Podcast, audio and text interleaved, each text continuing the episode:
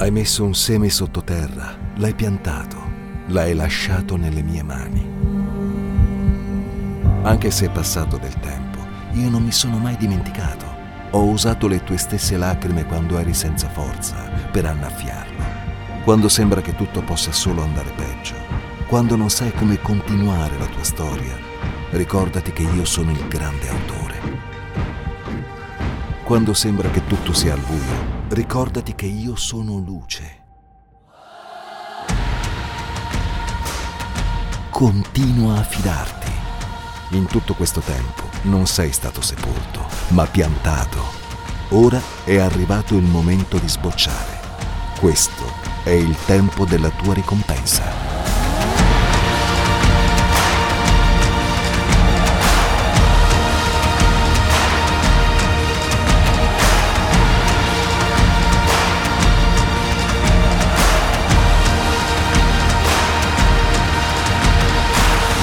Harvest 2023. Quando Dio usa le tue lacrime per far fiorire il deserto.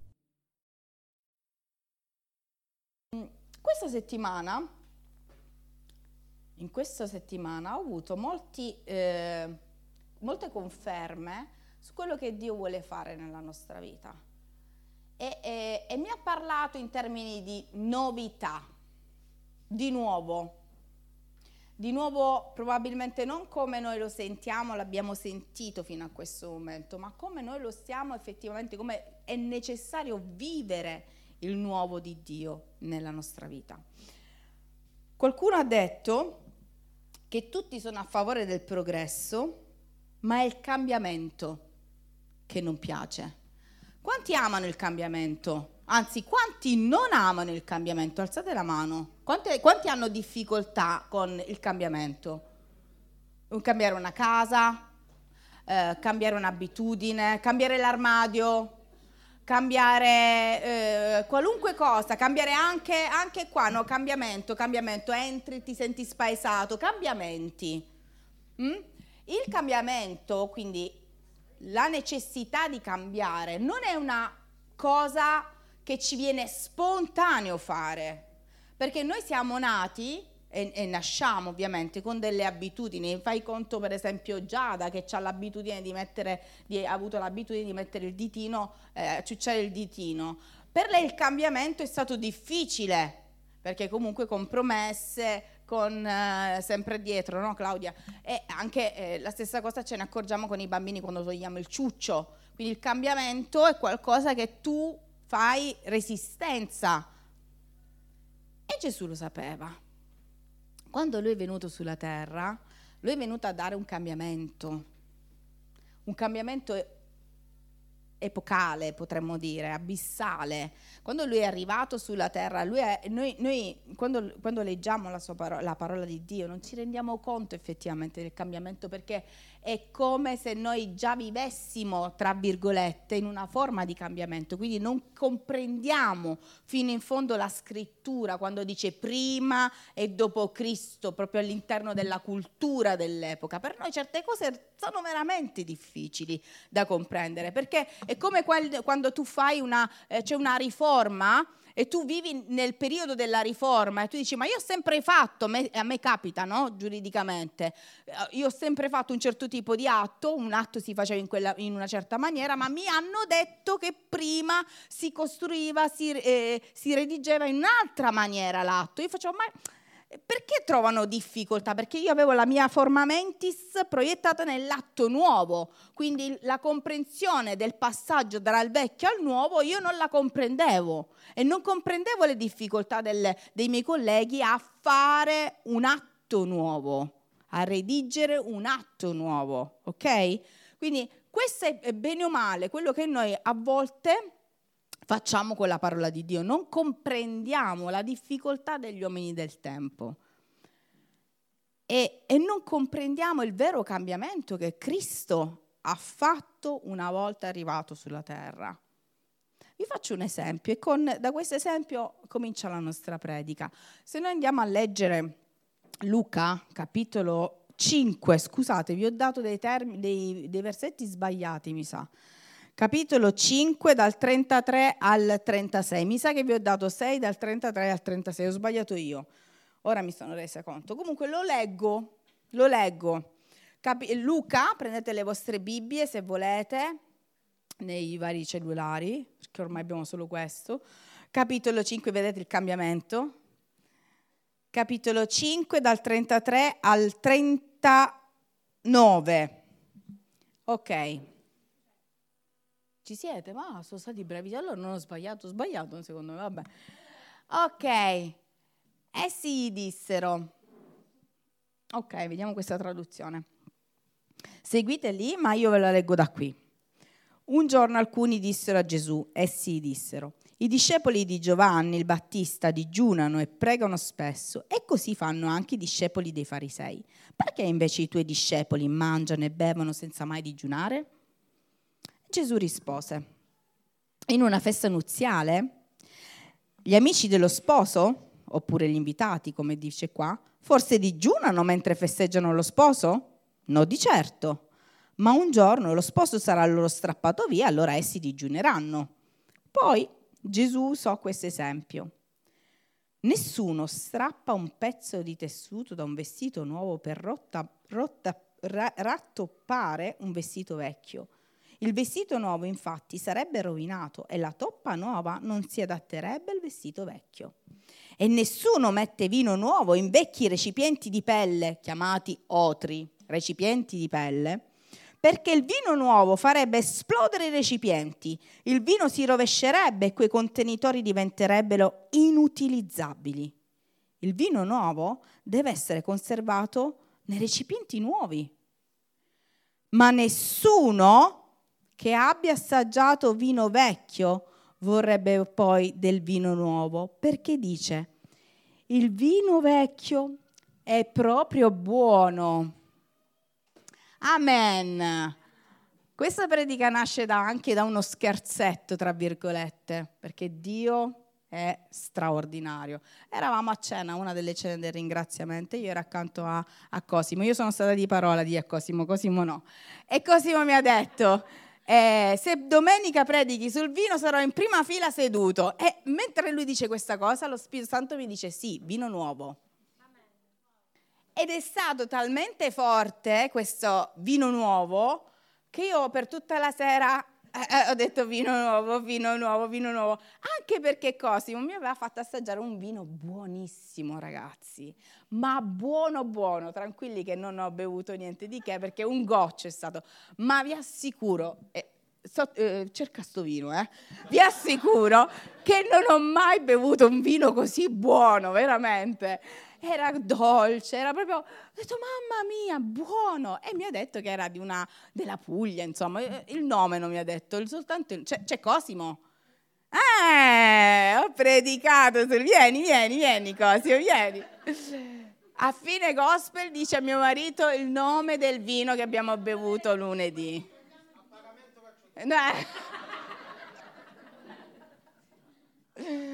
Va bene, ti risparmio, non ti faccio stare in prima fila. Quindi questo vino era veramente buono. E mentre io sorseggiavo questo vino, riflettevo sul significato che la parola di Dio tante volte dà al vino. Vedete come Dio non è religioso, ragazzi. Se tu c'hai Dio dentro, se tu hai lo Spirito Santo dentro, e tutti noi ce lo abbiamo, è un continuo parlare con Lui, è un continuo chiacchierare con Lui, non c'è bisogno del momento in cui tu devi stare in completa meditazione, che noi abbiamo bisogno della meditazione, tant'è che mio marito stamattina, guidato dallo Spirito Santo, ci ha ricordato: ragazzi, non è che ci accendiamo in automatico se noi veniamo in chiesa, perché abbiamo bisogno di una cultura, proprio della cultura dello stare insieme con lo Spirito Santo, per essere immediatamente, quando siamo insieme, infuocati, perché noi già siamo infuocati, no? Perché lo Spirito Santo ragiona così: se io abito in te H24, anche quando tu stai sbagliando, io abito in te, io ti dico mentre tu stai sbagliando no, allarme, ma io abito in te, io sono in te. E questa nostra attitudine di portarcelo dappertutto, di essere con Lui dappertutto, di discutere con Lui di qualunque cosa, di quello che diciamo, di quello che mangiamo, di quello che facciamo, di quello che progettiamo, deve essere dentro di noi. Ci siete? Perché noi abbiamo lo Spirito Santo. Abbiamo lo Spirito Santo, chi è nato di nuovo, chi ha accettato Gesù come personale salvatore, chi ha fatto questa richiesta a Dio di dare la propria vita a Lui, ha automaticamente aperto un posto nel quale alberga lo Spirito Santo. E Lui non è lì per stare in silenzio, Lui è là per stare con noi, per vivere con noi, per vivere una vita nuova con noi, per accompagnarci in questa vita, per accompagnarci finché noi vedremo faccia a faccia il Re. Amen? Lui è qua già con noi. Gloria a Dio per questo. E quando Gesù è venuto sulla terra, Lui è venuto a farci comprendere questo. E la prima cosa, una delle tante cose di cui veniva accusato Gesù, se vi ricordate, era proprio questo fare le cose in maniera differente. E perché fai questo? E perché fai quest'altro? Ti definisci maestro, ma alla fine i maestri non stanno nelle case, i maestri stanno nelle sinagoghe, i maestri non stanno in mezzo ai peccatori, i maestri non fanno, non lo so, qualunque cosa, come in questo caso. In questo caso non gli dissero, non ebbero il coraggio di dirgli, ma tu non digiuni. Ascoltiamo bene che cosa dice questa storia. In questo caso, noi non sappiamo neanche se l'episodio di Luca, per gli intenditori e per soprattutto gli studiosi della parola, mentre Marco e Matteo, voglio fare questa specifica, Marco e Matteo parlano dei farisei che si rivolsero a Gesù. I farisei erano i religiosi dell'epoca, gli scribi, i farisei, erano le persone che studiavano la parola di Dio e vengono etichettati come i religiosi dell'epoca. Quindi Marco e Matteo dicono che questa frase, questo appunto, fu portato avanti da loro. In Luca noi vediamo invece il termine essi, molto probabilmente i soggetti che furono individuati, secondo alcuni, potrebbero essere i discepoli di Giovanni. Quindi c'è chi dice che fossero i farisei, gli scribi, altri i discepoli di Giovanni. A noi non interessa. La cosa che interessa però in questo passaggio è che gli fu contestato proprio il fatto che i suoi discepoli, a differenza dei religiosi, a differenza degli asceti di Giovanni, i discepoli, non digiunavano. E volevano colpire Gesù su quella che poteva essere vista come una istruzione nei confronti dei suoi discepoli. Come vi stavo dicendo, loro non colpirono, o meglio, non menzionarono Gesù. Perché molto probabilmente era noto che Gesù, tanto tempo prima, aveva fatto un digiuno straordinario. Chi se lo ricorda? In Luca, al capitolo 4, viene raccontato che Gesù, per 40 giorni, per 40 notti, e ripetete con me, accompagnato dallo Spirito Santo, entrò in una area desertica e cominciò il suo digiuno. Il digiuno dei farisei, degli scribi, insomma dei religiosi dell'epoca, era un digiuno molto particolare. Chi si ricorda com'era il digiuno del Vecchio Testamento? Era un digiuno rivolto a cosa? A redimersi, un digiuno che portava cordoglio. Addirittura avevano delle vesti particolari, erano vestiti di sacco, con delle ceneri, tutti sporchi, camminavano tristi. Oh, sono un peccatore, sta digiunando, oh, santo, santo, santo. E era visto così il corteo dei digiunanti. Quando Gesù arriva, guardate la prima cosa che fa, accompagnato dallo Spirito Santo. Qualcuno c'era che lo stava guardando? Era davanti a tutti? Era in un luogo pubblico? Urlava parole di pentimento, cavallette, miele selvatico, dove siete? No. Entra in una zona desertica e comincia ad avere 40 giorni di digiuno e preghiera, ma soprattutto di comunione con lo Spirito Santo, col Spirito di Dio, lo Spirito Santo, con lo Spirito di Dio. E a differenza degli altri digiuni dell'epoca, come si conclude il digiuno di Gesù? 3 su 3. 3 su 3. 3 su 3. 3 volte arrivò il Satana, 3 volte si presentò, 3 volte lo colpì, o meglio, cercò di colpirlo, 3 volte lo provocò e 3 volte fu sconfitto. Amen. Il digiuno di Gesù fu un digiuno di svergogna di Satana. Fu un digiuno di potenzionamento, fu un digiuno di comunione. Fu un digiuno che andava completamente a rivedere il concetto di digiuno che fino a quel momento c'era stato. Ecco perché loro non gli dissero tu non digiuno, perché sarebbero stati già messi loro stessi in una situazione di pericolo, perché non avrebbero retto, Gesù li avrebbe proprio messi sotto subito. Quindi incolparono i suoi. Che razza di maestro sei se i tuoi non digiunano?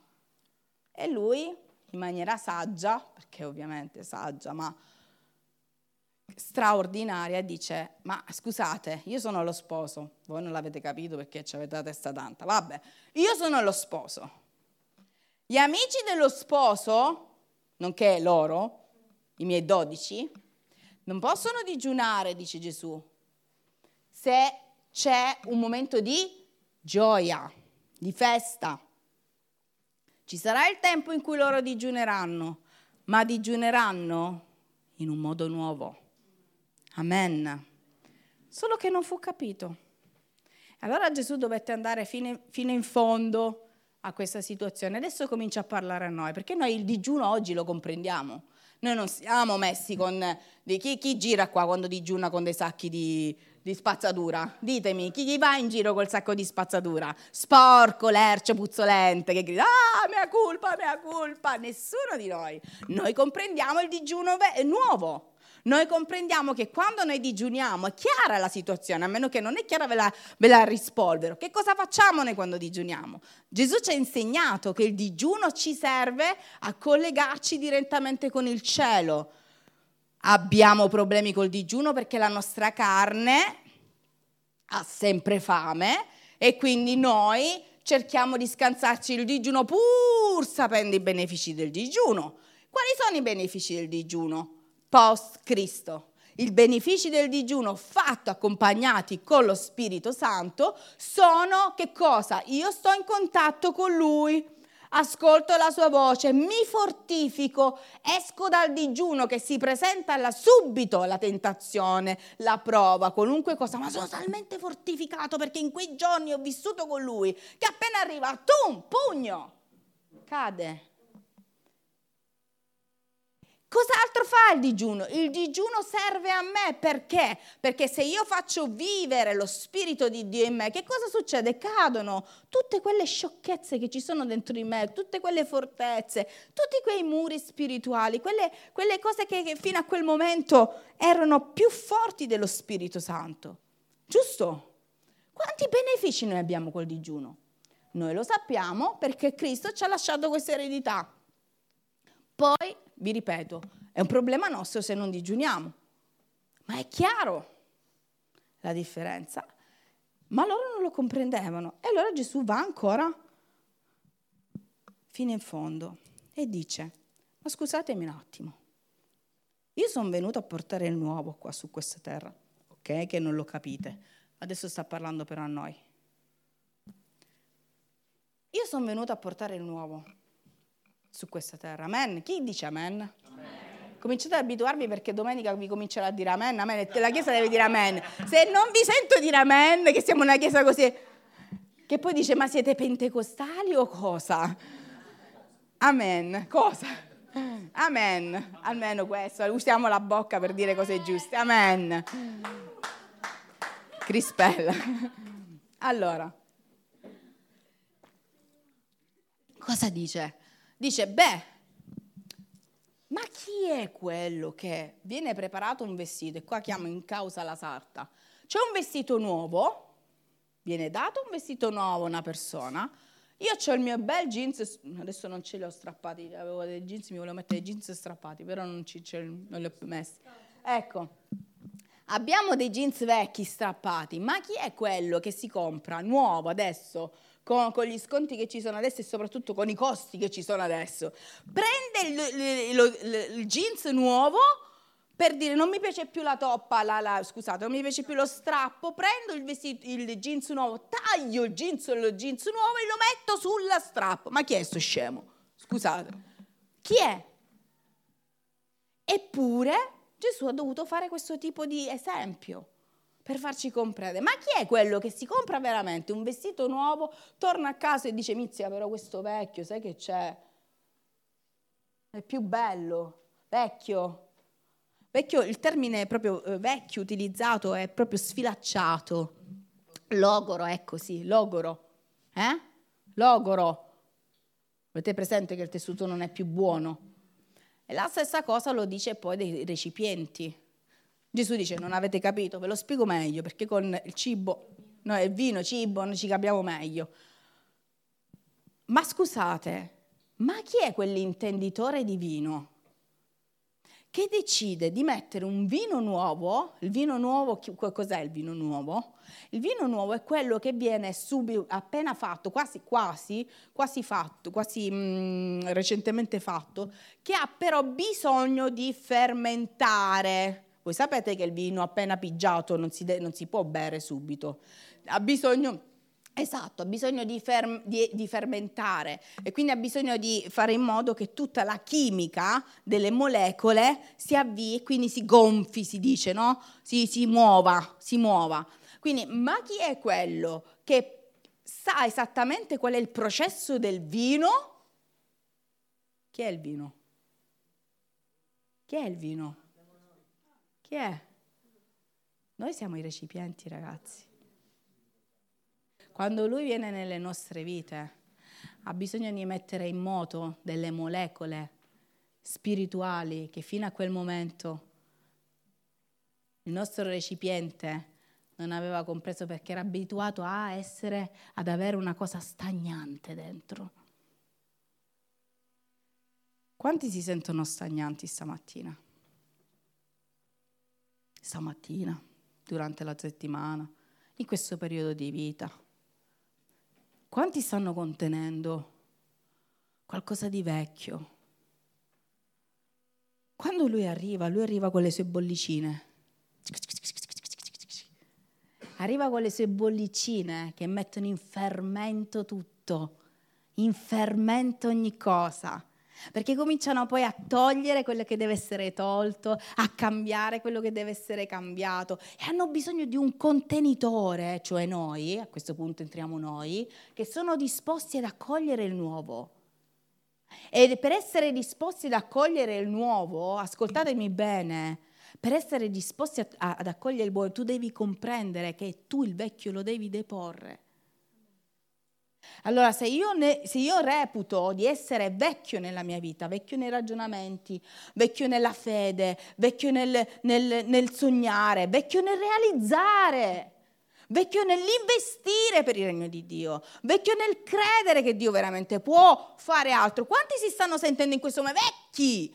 Non riesco neanche più ad avere quel modus di agire, perché mi sento un attimino rallentato anche nella mia vita. Il problema è che il contenitore non è stato sostituito. Il problema è questo.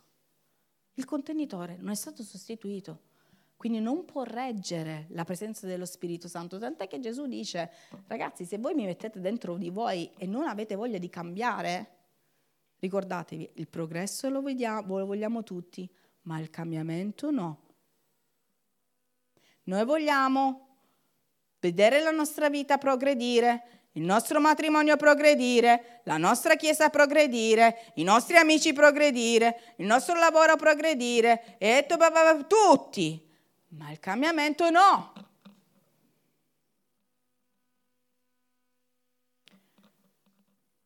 Apro e chiudo parentesi. Il problema maggiore non è per coloro che non riescono, per coloro di noi che non riescono in questo cambiamento. Il problema maggiore è in chi non vede la necessità di questo cambiamento.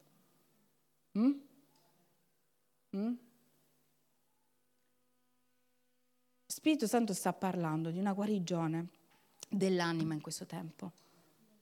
Guarigione dell'anima. Sapete perché interviene lo Spirito Santo a parlare di guarigione dell'anima? E perché ci sono queste guarigioni dell'anima, certe riparazioni da parte dello Spirito di Dio?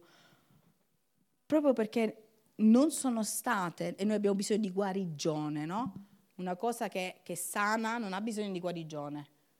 Ci siamo? Quindi è qualcosa di malato che noi ci portiamo avanti per tempo. Dio dice, Gesù con queste parole sta dicendo, io guarda che quando arrivo nella tua vita prendo il tuo contenitore, lo sostituisco se tu mi dai l'ok, siamo a posto, non c'è bisogno di riparare poi tra anni, non c'è bisogno di andare a guarire tra anni.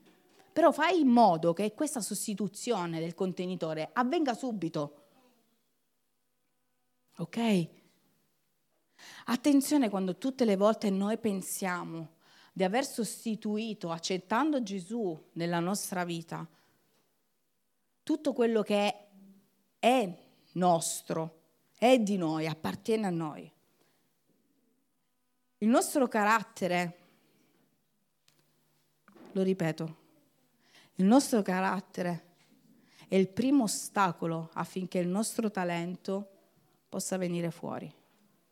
Lo ripeto, noi possiamo essere talentuosi, avere 1200 cose, 1200 possibilità nella nostra vita, ma il tuo carattere, il mio carattere, può essere il freno a mano per fare uscire fuori il talento.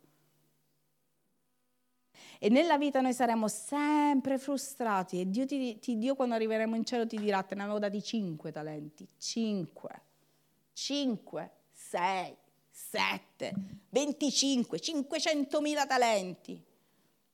Ma per il tuo carattere, per il fatto che tu non hai voluto vedere, non hai visto, non ti sei messo in discussione, non hai ascoltato, non mi hai creduto.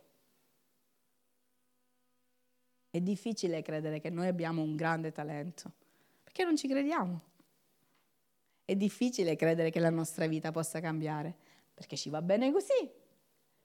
È difficile credere che Dio ci vuole portare a dei passi differenti perché non abbiamo visione. È difficile credere che se noi facciamo una determinata cosa, la nostra vita avrà un altro tipo di svolta. È difficile. Perché? Perché il nostro carattere si mette di mezzo. Ho ragione, guarda che io la parola di Dio la studio bene, se tu non mi dici esattamente il versetto della parola di Dio che mi dice, io non ci credo. Fai un passo indietro e dici, Signore, aiutami a comprendere, visto che sono un vaso nuovo, io voglio comprendere. Voglio comprendere se è vero o non è vero. Vedi come cambia anche l'atteggiamento del cambiamento. Nella tua vita, nella nostra vita. E Gesù dice, io ho bisogno per entrare, per essere un buon vino, per essere il vino nuovo, ho bisogno di un recipiente nuovo. Perché purtroppo, dice Gesù, sapete cosa c'è? Ed è qua il problema. Tutti quelli che hanno assaggiato il vecchio diranno sempre soltanto questo. Il vecchio è buono. Guardate quanto è simpatico Gesù, dice il vino vecchio è proprio buono, fa una bella battuta. Noi abbiamo difficoltà a lasciare andare il nostro passato, sia per avanzare nel regno di Dio, sia per liberarci dai nostri dolori. Noi abbiamo difficoltà a lasciare andare il nostro passato. Noi abbiamo difficoltà a chiudere, a chiedere allo Spirito Santo, quasi che noi volessimo a volte proteggere certi ricordi. Non lo so perché. Proteggere certe ferite, probabilmente perché anche queste, non so se vi rendete conto, ma certe ferite ci portano anche a parlare di noi stessi, no? A condividere quelle ferite, quasi quasi ce le custodiamo, perché abbiamo sempre l'argomento di cui parlare. Non che non possiamo non parlare, ma se noi parliamo in maniera differente del nostro passato, che cosa voglio dire? Io ho sofferto questo nella mia vita. Il passato ci deve insegnare a cosa? A essere grati. Dio mi ha tratto fuori da questo. Non è che noi non dobbiamo passare. Io so quello che ho passato. Ci sono in mezzo a noi tantissime situazioni che noi non possiamo negare, abusi, tantissime situazioni di ingiustizie nella nostra vita, di dolori nella nostra vita, di persecuzioni incredibili. Ma il nostro passato non può assolutamente limitare il nostro futuro, non può assolutamente limitare il nostro presente, non può essere un motivo per cui noi non desideriamo completamente immergerci nel nuovo di Dio, assaggiare il nuovo di Dio, sperimentare il nuovo di Dio, altrimenti noi continueremo a leccarci le ferite nella nostra vita e incolpare sempre un sistema, per chi ha concetti più alti, una persona, una situazione, affinché tutto il nostro mondo si è racchiuso nel vecchio. Se io e te ci guardiamo nel nostro passato, anche di poco, io vi ho sempre detto questo, fate una misurazione della vostra progressione spirituale guardandovi sia un anno fa indietro, sia di un mese indietro. Se nella nostra vita noi non abbiamo una visione di avanzamento o non percepiamo un avanzamento, è probabile che noi ci troviamo in una situazione in cui il vino vecchio ci sta ancora bene. Quanto è aumentata la nostra fede da qui a un mese? Quanto è aumentata la voglia di stare con Dio da qui a un mese fa? Quanto è aumentato il nostro tempo con Lui? Quanto è aumentata la capacità di essere veramente, di tenere a freno la nostra lingua, di tenere a freno i nostri pensieri, di tenere a freno la nostra ansia, la nostra paura, la nostra depressione. Quanto è cambiato questo? Quando Gesù parlava in questi termini, da tre tipologie, perché parla di vestito nuovo, parla di recipiente nuovo e parla di vino nuovo. Sono tre categorie differenti. Tre categorie differenti. Lui parla di quello che è esterno, interno e quello che dovrebbe essere proprio il succo nostro, l'essere nostro, tramite ovviamente la sua grazia. Se queste tre cose non sono nuove nella nostra vita, non decidiamo veramente di indossare un vestito nuovo, ma ogni tanto ne mettiamo una pezza. E metti una pezza, come si dice? Qual è? È una tipologia anche di espressione. Metti una pezza su questo e metti una pezza su quest'altro. Piuttosto che affrontare le cose, scuci, poi vedi che il vestito non è buono e te ne prendi uno nuovo. Te ne prendi uno nuovo. Il passato è passato, diceva qualcuno. Quando si consiglia a una coppia di sposarsi, si dice sempre questo: mettete in conto di appianare tutti i conti, perché tuo marito e tua moglie non dovranno rivivere quello che magari tu hai vissuto col tuo ex e portare nel matrimonio quello che tu hai vissuto col tuo ex o quello che tu hai vissuto nella tua famiglia, tutti i tuoi dolori, tutte le tue ferite, tutte le tue cose. Quello che è passato e quando si comincia una nuova famiglia si comincia qualcosa di nuovo. Questo è il consiglio che noi diamo come alle coppie. La stessa cosa con Dio, con Gesù. Gesù diceva proprio questo: se io entro, così come ho fatto per il digiuno, io sono venuto a portare novità.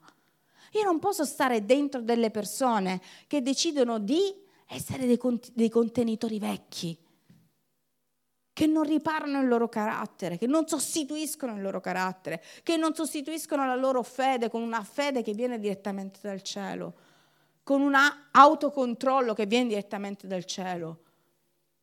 Perché vi dico tutto questo? Perché così come per il digiuno, Oggi noi comprendiamo il digiuno come Gesù vuole, perché non l'abbiamo vissuto. Se noi non permettiamo all'opera dello Spirito Santo di cambiare completamente noi stessi, noi non comprenderemo appieno la sua volontà. Noi non comprenderemo appieno, assolutamente, Dio in questa terra. È grave questa cosa, è seria, è molto seria questa cosa. Se noi non permetteremo un cambiamento nel nostro DNA umano, affinché lui possa sostituire con quello che è il suo DNA spirituale, noi non comprenderemo tanti meccanismi. Quando le persone dicono, in questa settimana parlavo con questa mia collega che mi diceva, mi spieghi perché, scherziamo sempre, il giovedì mattina io porto la macchina, perché sapete che insegno a Tauria Nova, e abbiamo dei turni di macchina, e giovedì mattina porto questi miei 3 colleghi in macchina e una mia collega mi dice, mi chiamano la dottoressa Labate perché secondo loro noi facciamo quello che è discepolato. Vedete della gente? La gente brama essere discepolata. Scusate, però dovremmo bramare di essere discepolati tra di noi. La gente brama, i miei colleghi probabilmente mi ascoltano pure il giovedì mattina, loro non vedono l'ora di entrare in macchina, perché ci sarà sempre qualche cosa di cui parlare dalla dottoressa Labate. Ovviamente di biblico, no? Mi prendono in giro, ma poi alla fine si arriva a questo. E lei mi diceva questa cosa, mi spieghi perché io la mattina mi alzo sempre così arrabbiata che poi comincia la giornata, poveri alunni, non lo so quello che gli fa, e non riesco più. Ho detto, sai perché? Perché tu non, lo Spirito Santo mi ha subito illuminata così, perché tu non sei abituata a ringraziare. E lei mi guarda e mi dice, era dietro, non mi guarda, io guido sempre davanti così. Lei era dietro e mi dice, è vero, io non ringrazio. Cosa c'entra questo? Quando tu fai un cambio di recipiente, tu prendi nella tua vita per ospitare lo Spirito Santo un recipiente, no, non vuol dire che sei perfetto, ma assolutamente, ma comprendi le cose celesti, comprendi le cose di Dio, comprendi qual è la sua volontà, comprendi quello che tu devi fare e quello che tu non devi fare. Poi sono fatti tuoi se alla fine durante la tua giornata hai peccato 150 volte come tutti quanti, però alla fine tu comprendi se stai veramente deludendo lo Spirito Santo e ti rimetti in gioco nuovamente. Ma hai bisogno di fare un cambiamento dentro.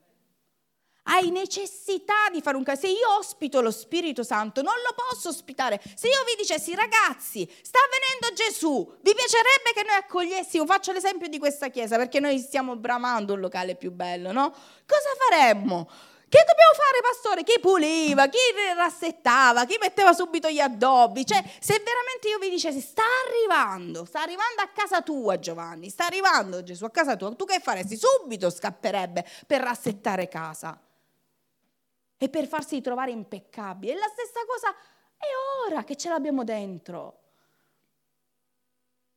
Lui con queste parole stava dicendo, io non sono venuto a portare uno spirito religioso. A che ora viene Gesù? Alle 10 la domenica?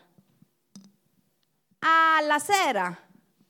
Quando faccio il mentorato, se lo faccio? A che ora viene Gesù? Quando ci sono le persone che gli devo dire, sì, sono cristiana evangelica. Quando viene Gesù nella nostra vita? Quando c'è Gesù? Col digiuno lui sta dicendo una cosa fondamentale, io non sono venuto a portare religione, a me non interessa che tu fai il religioso di turno, a me non interessa che tu fai il sorrisino, a me non interessa che tu fai quello dolorato, a me non interessa questo, io sono venuto a portare un digiuno nuovo e così come sono venuto a portare un digiuno nuovo, sono venuto a portare una novità di vita.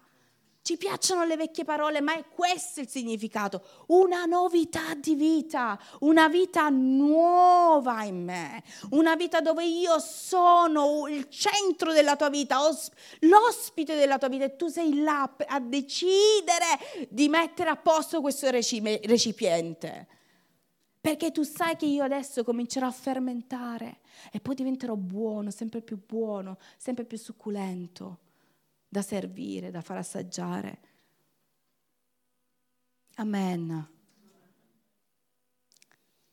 È molto semplice la parola di oggi, ma è quello che lui ci vuole dire è questo. Sono chiarissima con me stessa, con tutti, perché credo che la chiave di tutto sia comprendere veramente la venuta di Gesù su questa terra. Gesù è venuto a portare qualcosa di nuovo. Io non ho fede perché tu me lo stai dicendo. Un'altra delle domande che mi è stata fatta il giovedì mattina è stata questa. Io non riesco a capire come tu hai fede. Io non riesco a capire come questa fede non se ne va da te. C'è questo che mi manca ed è la fede. E la mia risposta è stata proprio questa. La fede è qualcosa che non si può spiegare a parole. È qualcosa che tu vivi dentro. È qualcosa che tu decidi di far rimanere nella tua vita. È qualcosa che non si schioda. Capiti quello che capiti. La fede in Cristo Gesù è qualcosa di definitivo. Così come è qualcosa di definitivo quello di voler assomigliare a Cristo, di voler essere come Cristo, di non voler dispiacere lo Spirito Santo, di voler essere una persona che possa ospitare l'opera di Dio nella nostra vita. È una cosa serissima, bellissima, grandissima, meravigliosa, che ha a che fare con responsabilità, innamoramento. Quando loro mi fanno le domande, io capisco questo. Si vede che sono innamorata di te. Io so delle brutture che c'ho dentro, è normale. Ma quello che traspare è essere innamorata, essere innamorato. Noi non dovremmo desiderare veramente, come dicevamo stamattina, stare con Lui in continuazione, desiderare di cambiare la Sua presenza. Signore, che ho detto? Scusami, mamma mia, scusami che ho detto questa cosa, perdonami, con quella naturalezza. Non abbiamo bisogno di metterci la cenere sulla testa, il sacco, ma ci vuole serietà con Lui, serietà. Timore non ha a che fare con quanto sei religioso, timore ha a che fare con serietà. Io sono serio con Dio, io sono seria con Dio, io voglio piacere. Ma guardate, c'è una cosa che è chiara nella nostra vita, che deve essere chiara nella nostra vita. Noi dobbiamo piacere a Lui. La mattina quando noi ci alziamo, quando noi cominciamo la nostra giornata, lo so che è vero, il problema è proprio questo, non ci soffermiamo a chiedergli: ti piaccio, ti sto piacendo, ma non piacendo, ti sto onorando, ti ho onorato con questo discorso che ho fatto, ti ho onorato. Tante volte non lo onoriamo, non importa, ritorniamo. L'importante è ritornare ai nostri passi, ma se noi non ci poniamo questa domanda, ti ho onorato e ti sono piaciuta, vuol dire che non riusciamo ad andare oltre. Io so che è un tempo nuovo, ma il tempo nuovo, come abbiamo visto, e tutto ciò che ha a che fare con le novità di Dio, ha a che fare con cambiamento. E siamo partiti da una domanda: a quanti piace il cambiamento? A pochi. Se noi non abbiamo, quando abbiamo accettato Gesù nella nostra vita, predisposto la nostra vita al cambiamento, vi do una brutta notizia. Probabilmente non abbiamo permesso quello che Dio vuole che noi facciamo in questa vita. Perché quando io incontro lo Spirito Santo, io so che Lui cambierà gran parte delle cose che stanno attorno alla mia vita, per il mio bene, per il mio meglio. Perché io so dove Lui vuole che io arrivi. Quanti talenti ci sono qua dentro? Quante persone con doni ci sono qua dentro? Dono profetico, dono di guarigione, dono di liberazione, dono di incoraggiamento, dono di insegnamento. Quanti doni ci sono? Quanti talenti ci sono? Non è questo, Non è questa la Chiesa, non è questo il destino dei cristiani, non è questo. Il destino di ognuno di noi è maneggiare i suoi talenti. Il nostro carattere non può vincere sul nostro talento. Amen. Non può imprigionare il nostro talento. Che ognuno di noi si possa fare un esame. Non essere troppo duro con te stesso, né troppo buono. Equilibrio, discernimento. Signore, tu cos'è che mi hai dato? Dove sta battendo il mio cuore? Dove ha battuto il mio cuore nei tempi buoni? Qual era la cosa? Parlare con le persone, pregare per le guarigioni, cercare liberare, essere un incoraggiatore, un'incoraggiatrice. Cos'era che mi batteva? Cos'era? Per il tuo carattere questo non sta venendo più fuori.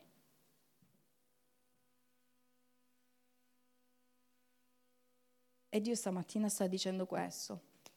Sveglia Chiesa, sveglia, sveglia, sveglia. Perché il nuovo deve essere riconosciuto dai miei figli. E il nuovo non ha a che fare con novità strane. Il nuovo ha a che fare con Cristo, Cristo Gesù. Amen. Chiudiamo con questo passo. In Isaia 43 dice, e perché lo dice? Ecco, io sto per fare una cosa nuova. Essa sta per germogliare. La riconoscerete. La riconoscerete. La riconoscerete. La riconosceremo. Sì, io aprirò una strada nel deserto, farò scorrere dei fiumi nella steppa. Quando Dio fa le cose nuove nella nostra vita, e Lui vuole fare cose nuove nella nostra vita, ha bisogno che ognuno di noi possa riconoscere che Lui è all'opera nel fare cose nuove.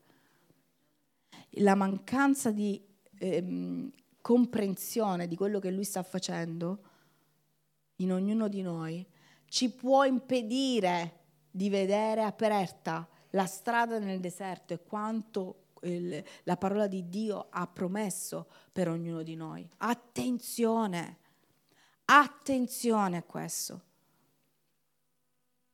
Lui è capace di fare questo e tanto altro, ma la novità, riconoscere la novità nella nostra vita, che vi ripeto ha a che fare con Cristo Gesù nella nostra vita e con nessun altro, ha bisogno di comprensione.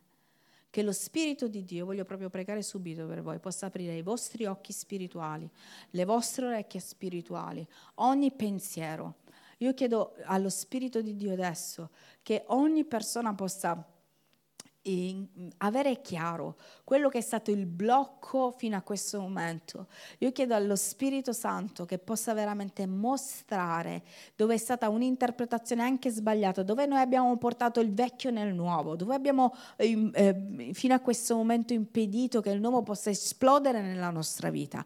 Io chiedo che Lui possa illuminare questa mattina ognuno di noi, che possa essere un rema che possa liberare dove c'è stata veramente un freno, e Dio mi faceva vedere proprio questo. Ci sono tante persone che hanno frenato la corsa, che hanno frenato quello che era l'opera che io volevo portare a termine nella loro vita e hanno ricominciato a guardare dietro. E Dio stamattina sta dicendo: tu non devi guardare dietro, non devi guardare le circostanze, non devi guardare il passato, non devi guardare quelle che sono le ferite, non devi permettere a nessuna cosa che c'è dietro a rimettersi nella careggiata odierna e di questo tempo. Tu devi proiettarti nel nome di Gesù verso quello che è il nuovo che io ho stabilito nella tua vita. Devi riproiettarti. Dio mi faceva proprio vedere questo, una nuova modalità di interpretazione Che cosa intendo per nuova modalità di interpretazione della parola di Dio?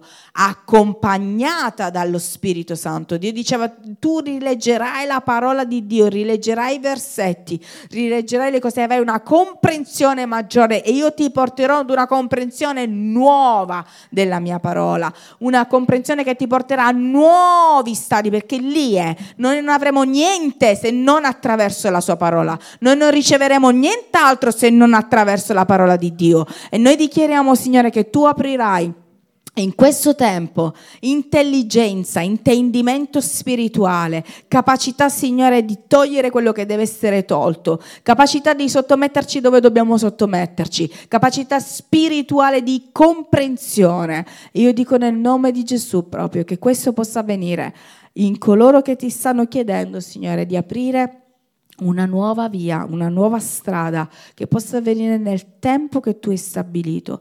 Chiedo veramente che la sostituzione di questi recipienti in questo tempo sia veloce. Dio mi faceva vedere l'urgenza per alcuni di una sostituzione veloce del recipiente. Ci alziamo come Chiesa adesso.